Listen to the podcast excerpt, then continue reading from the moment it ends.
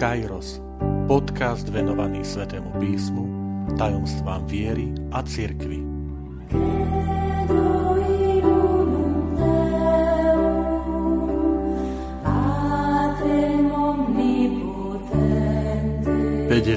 Piata časť Kto a z akého dôvodu napísal a uložil kumránske zvitky?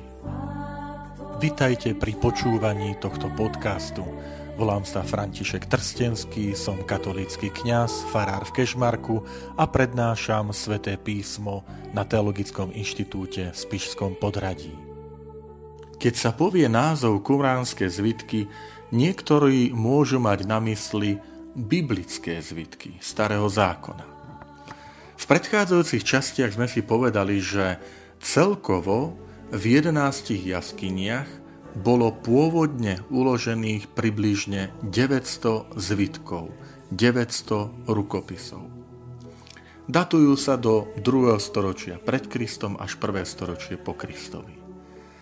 Behom 2000 rokov z nich zostali fragmenty, teda tie zvitky sa nám rozsypali a teda skutočne tá práca bola namáhavá, podobala sa akýmsi skladaním puzzle. Lenže skutočnosť je taká, že z tých približne 900 pôvodne uložených zvitkov biblických textov starého zákona tvoria fragmenty z 211 rukopisov. Pričom sa našlo viacero opisov jednej biblickej knihy. Napríklad vieme, že z knihy Genesis bolo uložených alebo vytvorených približne 20 opisov. Žalmy 36 takýchto opisov. Deuteronomium 30. To znamená, už aj môžeme povedať, že medzi obľúbené texty tej doby e, patrili určite e, kniha Žalmov, kniha Deuteronomium a kniha proroka Izaiáša. Dodám zaujímavosť, že tieto tri knihy patria aj medzi najčastejšie citované texty v Novom zákone. To znamená, že naozaj to odráža tú vtedajšiu atmosféru, že tieto knihy sa tešili akejsi osobitnej obľube v židovskom národe. Na opačnej strane sa medzi kumrámskymi zvitkami nenašiel žiaden zvitok z knihy Ester. Niektorí sa domnievajú preto, že tá kumránska komunita neuznávala sviatok Purim, ktorý sa spomína e, v knihe Ester. Ale keď si pozrieme bližšie tie zvitky, tak zistíme, že aj z iných kníh, napríklad Kroniky alebo Ezdráž, Nehemiáš, sa zachoval len po jednom opise, takže to ešte nemusí nič naznačovať, že sa nezachovala kniha Ester. No ale poďme ďalej. Teda aké ďalšie sú tie e, rukopisy, ktoré tam boli e, uložené? Ďalšiu kategóriu tvoria e, apokryfné texty, to znamená, sú tie, ktoré svojim štýlom a obsahom napodobňujú biblické knihy, ale nepatria medzi posvetné spisy.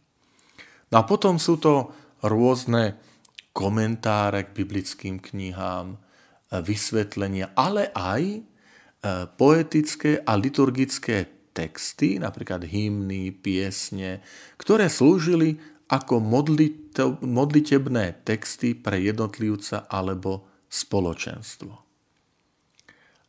takže ak by som to mal zhrnúť, tak v tých 11 jaskyniach sa našli fragmenty približne z 900 presnejšie 930 rukopisov. Väčšina z nich bola napísaná v hebrejskom jazyku, asi 150 bolo napísaných v aramejskom jazyku, čo je, povieme, veľmi podobný jazyk hebrejčine. A 22 rukopisov, ktoré boli nájdené, boli, teda tie fragmenty boli napísané v grečtine. Približne 130 rukopisov bolo napísaných na papíruse, jeden na medi, a zvyšok na koži, teda na pergamene.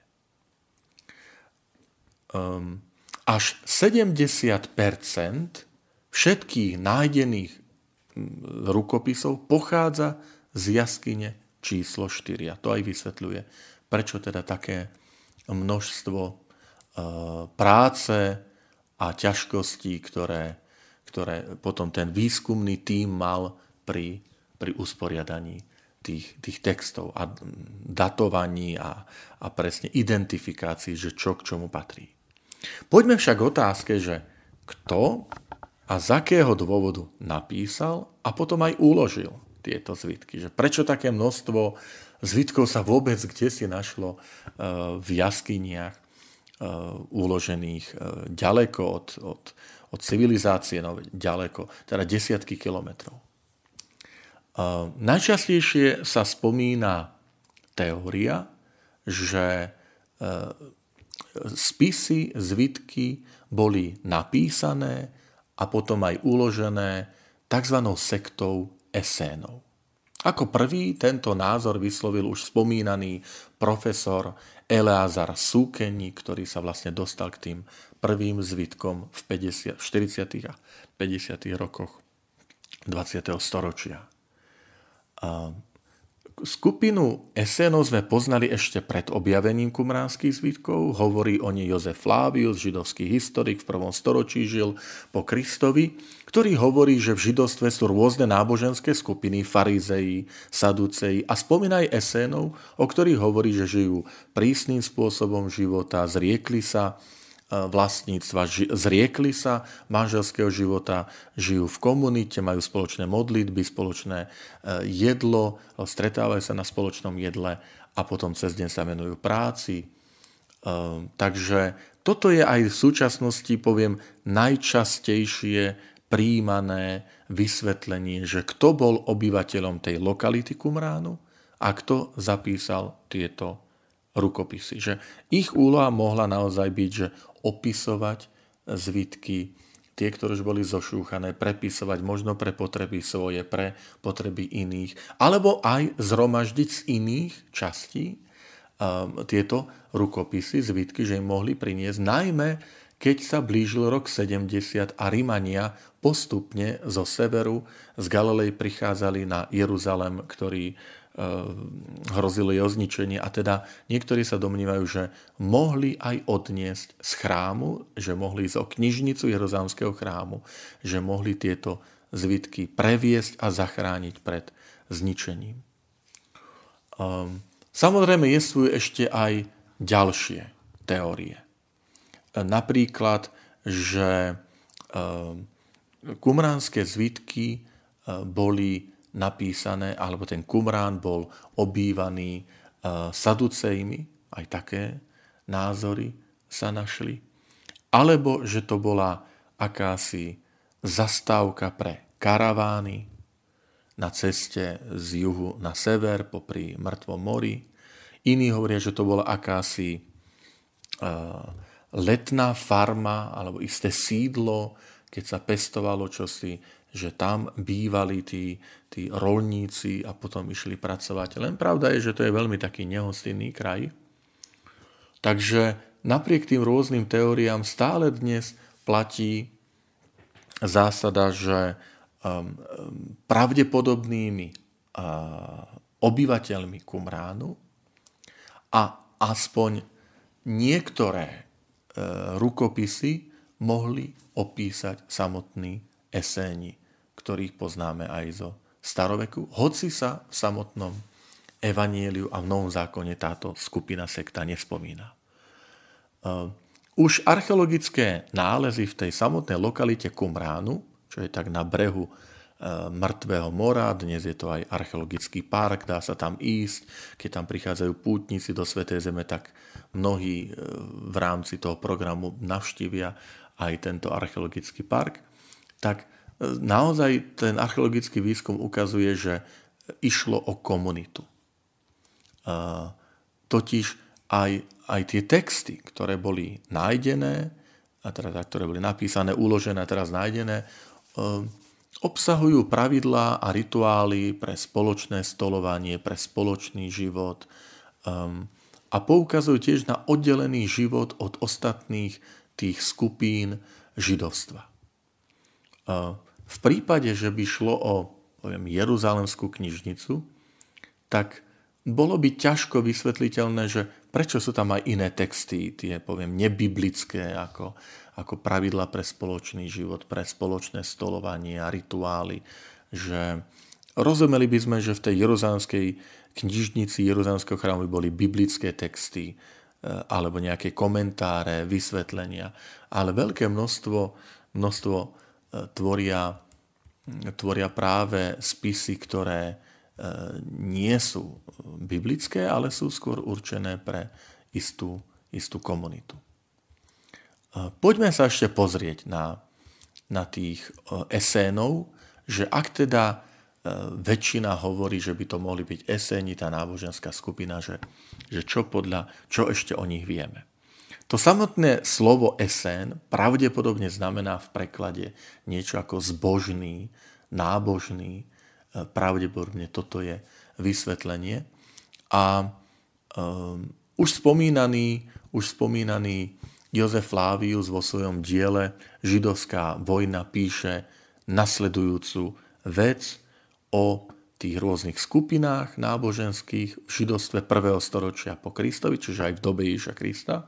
A osobitne sa vyjadruje potom k esénom takto. Teraz budem čítať z tej knižky Židovská vojna. Medzi Židmi sú tri filozofické typy.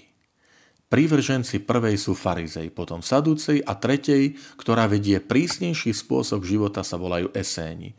Pôvodom Židia, ale majú väčšiu lásku jeden voči druhému. Títo sa odvracajú od pôžitkov ako od zla, ale ako čnosť považujú zdržanlivosť a nepoddávanie sa vášňam a manželstvo si nevážia. Cudzích chlapcov príjmajú v mladom veku a schopné Eh, učenia, teda takých, ktorí sú schopní učenia, považujú ich za vlastných a vštepujú im vlastné správanie. Manželstvo a z neho pochádzajúce potomstvo síce nezavrhujú, chránia sa ale ženskej zmyselnosti a sú presvedčení, že žiadna žena nezachováva vernosť jednému mužovi. Opovrhujú bohatstvom a vládne medzi nimi obdivodné spoločenstvo, medzi nimi sa nenájde niekto, kto by v majetkoch prevyšoval um, iného, je u nich zákonom, že kto do sekty vstúpi, odovzdá spoločenstvo majetok, takže u nikoho nie je prejav chudoby ani prílišného bohatstva, ale statky sú zmiešané a sú jediným majetkom všetkých ako bratov. Domnívajú sa, že olej poškvrňuje, ak niekto je ním pomazaný bez vedomia, umie si telo, nenatierať sa olejom považujú za dobré a vždy sa obliekajú do bieleho, majú dozorcov, aby sa postarali o spoločné veci, a sú zvolení od všetkých k tomu, čo každý potrebuje. Takže toto je charakteristika, ktorú nám podáva e, Jozef Flavius. Ak by sme mali charakterizovať túto komunitu, tak to bola izolácia od spoločenského života, spoločenského náboženského života. Potom je to komunitný spôsob života, vzájomná rovnosť a vnútorná organizovaná skupina. Podľa starovekých textov, Filon z Alexandrie, Jozef Flavius a tak ďalej, e, sa dozvedáme, že ich počet celkový v tej dobe prvého storočia bol asi 4 tisíc na rôznych miestach Palestíny. Takže nie len v tejto komunite, ale jestvovali akoby asi menšie komunity po rôznych, e, po rôznych mestečkách či dedinách e, Izraela. Cez deň sa venovali práci, predovšetkým polnohospodárstvu. Ehm, niektorí uvádzajú, že boli aj pastiermi a remeselníkmi, ale že sa vyhýbali obchodu, lebo ten vedie k chamtivosti. Odmietali vojnu, nevyrábali zbrane a nemali žiadnych otrokov. Um, mali spoločné jedlo, spoločné modlitby. Je svol aj niečo ako, ako mm, také postupné prijatie do toho spoločenstva. E, to znamená, že e, to plné začlenenie do spoločenstva trvalo približne 3 roky. Že 3 roky trvala akási skúšobná doba, kým prijali jedinca medzi seba. Takže, milí priatelia, zdá sa, že skupina Esénov obývala tú oblasť Kumránu, Keď prišiel rok 68 po Kristovi a Rímania išli na Jeruzalém, aby potlačili židovskú vzboru, tak v tom roku 68 aj bol zničený Qumran, teda komunita bola rozprášená, niektorí zahynuli. Zdá sa, že niektorí utiekli ďalej na Masadu, aby tam ešte vzdorovali e, približne 3 roky do roku 73 v pevnosti Masada, až kým aj túto pevnosť v roku 73 eh, generál Titus, alebo teda tí poverení eh, generálom Títom, ktorý sa potom stal cisárom, dobili Masadu a dostali ju do rúk Rímanov. Len na spresnenie poviem, že samotný Titus tam nebol. Titus bol ten, kto dobil Jeruzalem. Bolo to bolo to 25. septembra v roku 70, keď padol Jeruzalem a bol podpálený a v roku 73 potom bola ako posledná dobitá pevnosť Masada a do tohto obdobia vlastne spadá aj zničenie Kumránu. Um, samozrejme, um, otázka, ktorá stále zostáva nezodpovedaná je, že ak niekto tam ukryl také množstvo rukopisov, sme si povedali, že okolo 900-930. Že prečo sa po istom čase ku ním nevrátili. Že prečo neboli znova akoby e, prinesené naspäť, že ich niekto uložil do tých, do tých výčňalkov, do tých prasklín, puklín, jaskýň a prečo potom po nej neprišli. Sú veci, ktoré nevieme definitívne zodpovedať, zostávajú akoby takou neznámou a možno, že najbližšie časy nám pomôžu, aby sme poznali niečo, niečo viac. Milí priatelia, tak aspoň toľko tieto tri časti podcastu, ktoré som venoval otázke kumránskych zvitkov, ich objaveniu, rozdeleniu, aj takého prepojenia s novozákonnými textami. Verím, že aspoň trošku som pomohol objasniť túto problematiku a dnes je možné nájsť aj mnohé informácie na internete a, a v literatúre, takže pre záujemcov samozrejme e, odporúčam ďalej si prehlbiť túto tému.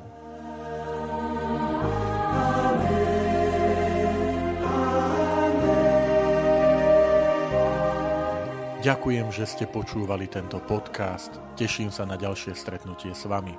Sledujte naše aktivity na web stránke farnosti Kežmarok www.fara.kezmarok.sk alebo na Facebooku farnosti Kežmarok.